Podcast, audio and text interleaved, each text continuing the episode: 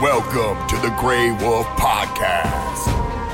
Good afternoon, good evening, good morning, and good night, and welcome back to Grey Wolf Wrestling. Nims is all here. We are back and firing on all cylinders. And for all you footy nuts out there, AFL is back. It was a very odd way to kick it all off on Thursday night, but we are back nonetheless. And Fitz and the Madman Gracie have all your footy needs covered in Grey Wolf Footy. There's also plenty of flavours of Grey Wolf to get yourself around, so keep your eyes out on our page for more details. Now, on this episode of Grey Wolf Wrestling, I'm very pumped to chat to one of the most decorated superstars in the WWE. Please welcome to the Grey Wolf Wrestling podcast for the first time, Randy Orton. Randy, so good to have you on the show, man. How are you going? Very well, thank you. As I said in your intro, you've had a highly decorated career, but this is something very out of the blue. What's it like for you going into a pay per view that's already been called the greatest wrestling match ever? Yeah, I mean, uh, usually if somebody calls a match one of the greatest or the greatest matches of all time, the match has already taken place. so it, it makes it definitely puts the, you know the expectations are very high uh, for Edge and I. Um, and it, I wasn't exactly happy when I heard that they were going to be calling it, you know, um, before it even went down, the greatest wrestling match in history. But I feel like at this point in my career and uh, being in there with um, Edge, of all people, who I consider to be one of the absolute best workers in the business, um, you know, past, present, or future. He's he's he's he's amazing in the ring, and with me, I feel like I have a natural ability, uh, a natural chemistry with him. We've only had a handful of uh, singles matches over the years, and of course, he hasn't really wrestled a wrestling a true wrestling match in in a decade, just about. But I think if anybody could have a great match, it's Edge and I. Um, so I, I, think it will be great. I think that uh, it really, really makes it hard on us as talent um, because of those expectations. But I think that uh, given the circumstances, given you know, the I, I, believe at this point, after a few months of doing these matches, these shows at the PC, I think that the fans kind of they go into this understanding that this is going to be very hard. So although the expectations are high, and although it's very unlikely we could have the greatest wrestling match ever, I think the fact that that pressure is there, no matter how the match goes down, I think that it makes it very, very interesting. As a fan, you know, I want to tune in to Backlash and I want to watch this match between Edge and Orton because it's supposed to be the greatest match ever. So, so I think that there's, uh, you know, it's a double-edged sword. There's some negative sides. There's some positive sides. I'm gonna try and focus on the positive. Go out there with a guy who's very talented and I have great chemistry with, and we're gonna do our absolute best. So at the very least, you're gonna get an Edge and an Orton that are motivated to have the the greatest match ever, and I think that's enough to get people to tune in there. Both you and Edge have got illustrious careers, and for fans like me, we saw you both from your debuts back in the day. Time goes by so fast, and it seems just like yesterday we saw the fresh faced third generation youngster debut on SmackDown in 2002. How much longer do you think you have in the tank? Oh, I've, I've accomplished a lot in 20 years. Um, I signed my contract with WWE, and uh, October of 1999. So I was just a kid, you know. And, and when I look back at the last 20 years, they've really gone by fast. But I have so many memories. I've had uh, career-wise, business-wise. I've had so many uh, amazing matches. Um, and I'm I'm I'm humble. I think to a point uh, because I know a lot of the matches that were considered great that I've had were because of the extremely talented opponent that I was on the other side of the, the ring with. Um, I'm one of the last few guys to get to get to work with uh, a lot of these old school cats that had that same mentality, um, like Shawn Michaels, like The Undertaker, as you mentioned before, Triple H, Ric Flair, Mick Foley, Booker T. You know, the, the, the list goes on. Um, as far as comparing careers, I know that I've had about 3,000 matches. And um, I know that uh, although that's a lot of matches, someone like The Undertaker's had many more. Um, Edge hasn't been wrestling the last decade, so I might have him beat as, far as total amount of matches. But when it all comes down to it, I think your your body of work it's it's not how many matches you have, it's the consistency. And if there's one thing that I feel like uh, sets me aside, you know, minus a few injuries, a few you know suspensions early on in my career, I've really been consistent. Vince can come to me and kind of put me in any situation, and I'm gonna. I'm, I'm gonna I'm, gonna I'm gonna do a good job. I'm gonna try. I'm going to try and have the greatest match that night, no matter where we are in the world. Um, but that's everybody. So when it comes to comparing me to these other guys, like I'll always look up to people like Edge and The Undertaker. And, um, you know, I, I, I got a little more to do before I could actually compare myself to them. I'm still a fan. I've been watching the Last Ride documentary. I'm looking forward to after Edge and I have the greatest match ever. Um, I think chapter four of The Undertaker's documentary, The Last Ride, comes out. So I'm looking forward to tearing it down with Edge and watching the last ride because I'm still a fan. We're all fans. All the boys and girls in the locker room are fans first and foremost. Um, but I'd say I got a little more to do in my career, uh, and, and and that includes taking younger under my wing. Um, earlier in my career, like I didn't give a shit, you know, sink or swim. As far as anybody else, like I only worried about myself. You know, it can be a selfish, competitive business.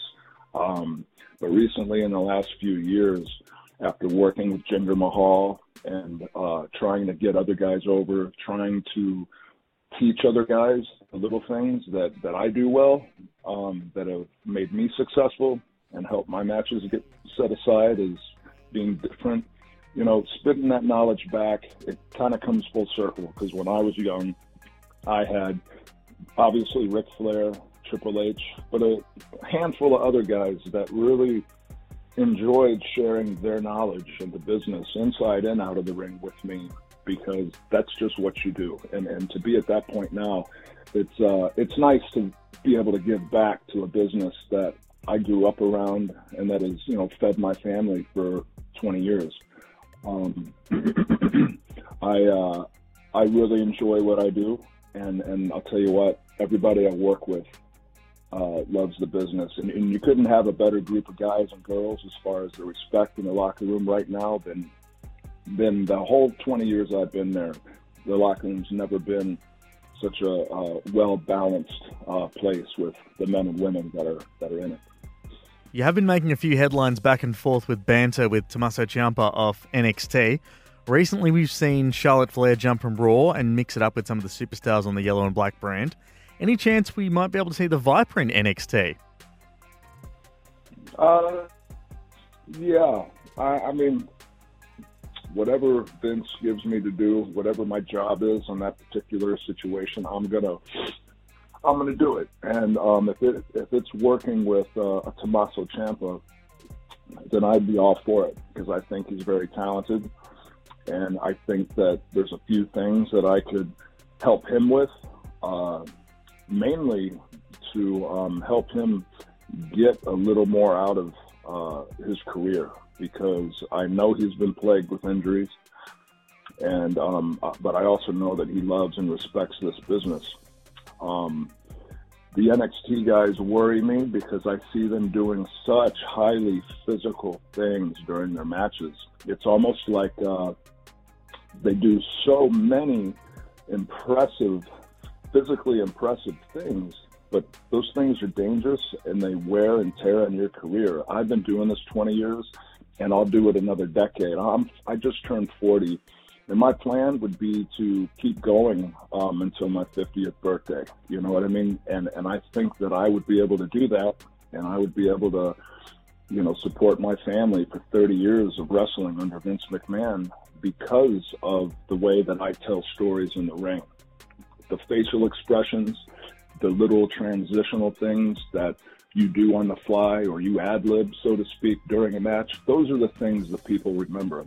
I, I watched a match the other day, and I'm not going to name names, um, but a lot of the NXT guys work like this, and, and it was just train wreck after train wreck after train wreck, and, and it was all very impressive. But when it's all said and done and the match is over, I couldn't remember anything that happened because it was just movement. It was just like big car crashes. And when you see so much of that back to back and you don't see how that affected the talent, meaning they didn't sell that move or there wasn't enough of a delay between high spots that I was able to see facial expressions and see that, oh, this guy hurts. This guy's, you know, oh, he hurt his neck on this spot. And then he just tried to pick up the other guy, but he couldn't because his neck, oh, he's, I think he's really hurt. Oh my God. Like, you don't get to invest into these matches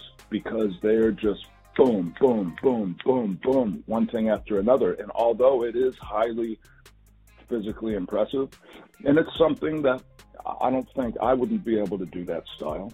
You know, a lot of these things these guys do, I'm not capable of doing, but they're going to have very short careers.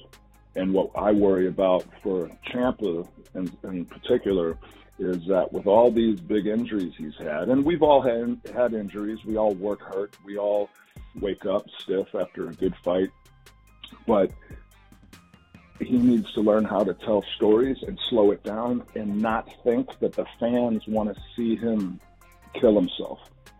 You know what I mean? Like eh, you're only as good as the last match you ever had. The la- your last match is as good as anyone's ever gonna. Like I could tear it down with Edge and have the greatest wrestling match ever this Sunday at Backlash, and then the next night on Raw, I could go out there and shit the bed and have a, a, a real bad match, and nobody would remember the match at Backlash. You're only they only remember the last one, and and the way these guys throw themselves around and take bumps, you know, out of the out of the ring to the floor, and you know, the human body wasn't designed to be able to withstand that type of abuse. And although the human body is capable of adapting to many different situations, and you develop like a callus to where, you know, your body does get used to how you're um, treating it in the ring, there's there's a shelf life on that. And if you only get three or four years of a career uh, with the WWE because you did a lot of careless, reckless, dangerous moves, you'd have to. I think that you would have to look back and kind of kick yourself in the ass and wish that you didn't. You know, there's a smarter way to do it. Uh, smarter, not harder. You know what I mean? You've heard that before. There's a smarter way to do it, and I think that a lot of these guys could extend the length of their careers if if they tried to worry about camera angles on facial expressions and playing the crowd and even if there's not a crowd, knowing that the people at home in their living room watching you on TV that's the crowd. You got to play to them. You got to think, how would I be as a fan watching this on television? And and you got to use every little thing at your disposal, uh, at your disposal, every little variable to try and make it to where that story the best story you could have told at that point in time. And I would love to go dance because I feel like.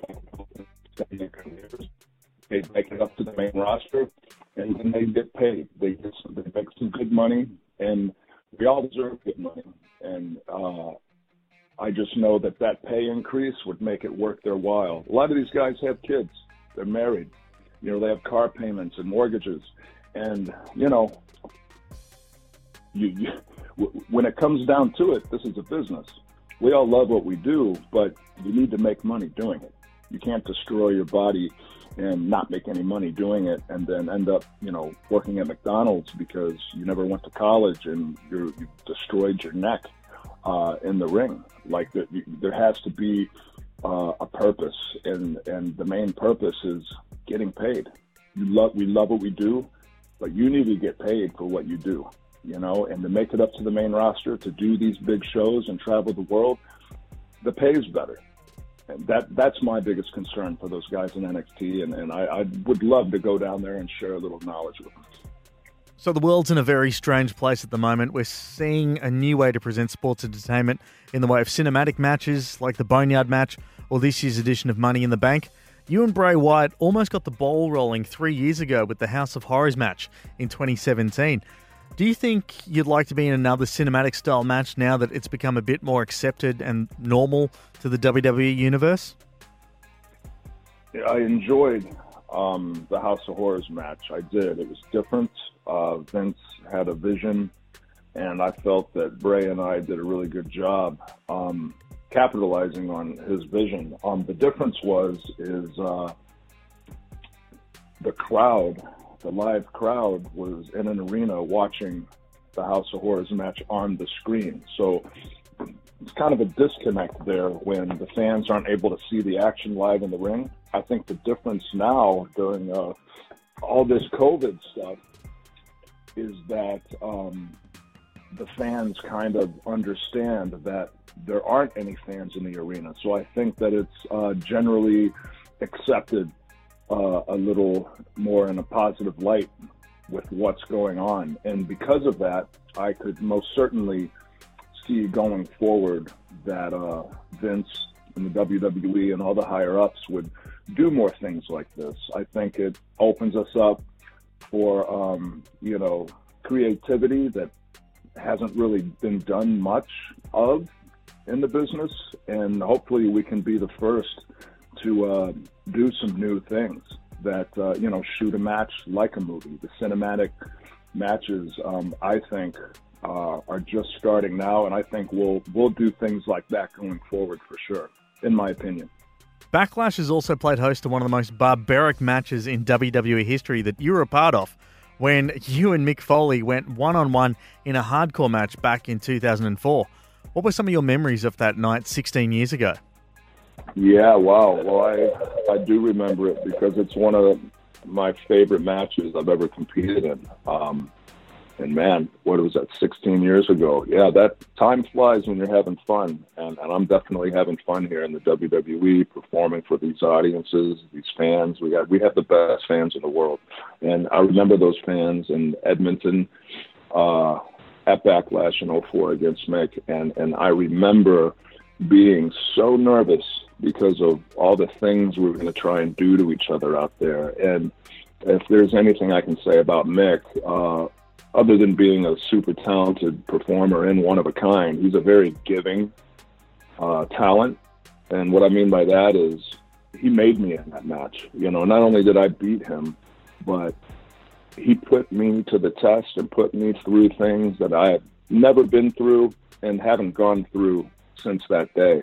And I think that that match kind of solidified that, okay, this kid, this Randy Orton, this 23 year old kid, he's going to be something someday. The company sees something in him because they put him, see something in him. And obviously, Triple H and Ric Flair took me under their wing, so they see something in me. And I think the way that translates to our viewers is that I got to keep my eye on this kid and um, that's exactly what happened. And then you know the rest is history. I've had a, a stellar career, um, few ups and downs, but you know I've been pretty consistent across the board, and and I think that that match is where I kind of started that process of becoming one of the best wrestlers in the world. Randy, you have been incredibly generous with your time. Before I let you go, any final words of what we can expect this Monday at Backlash?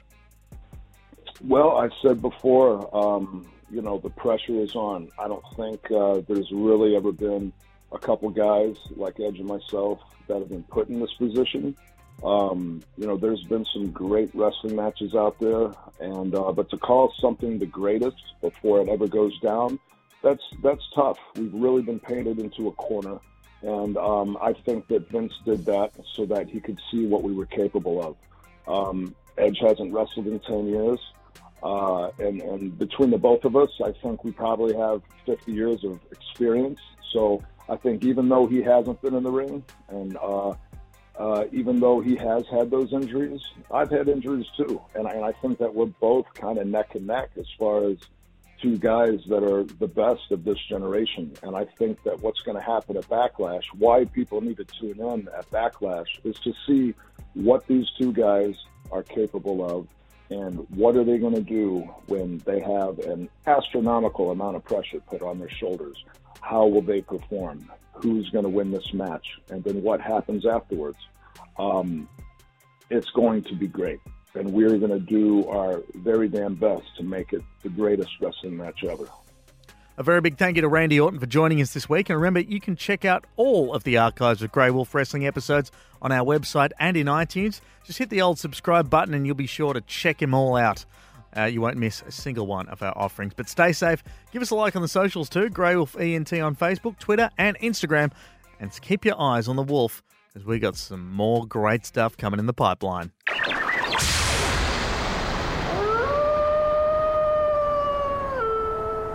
This has been another presentation from the Grey Wolf Entertainment Network, greywolfentertainment.net.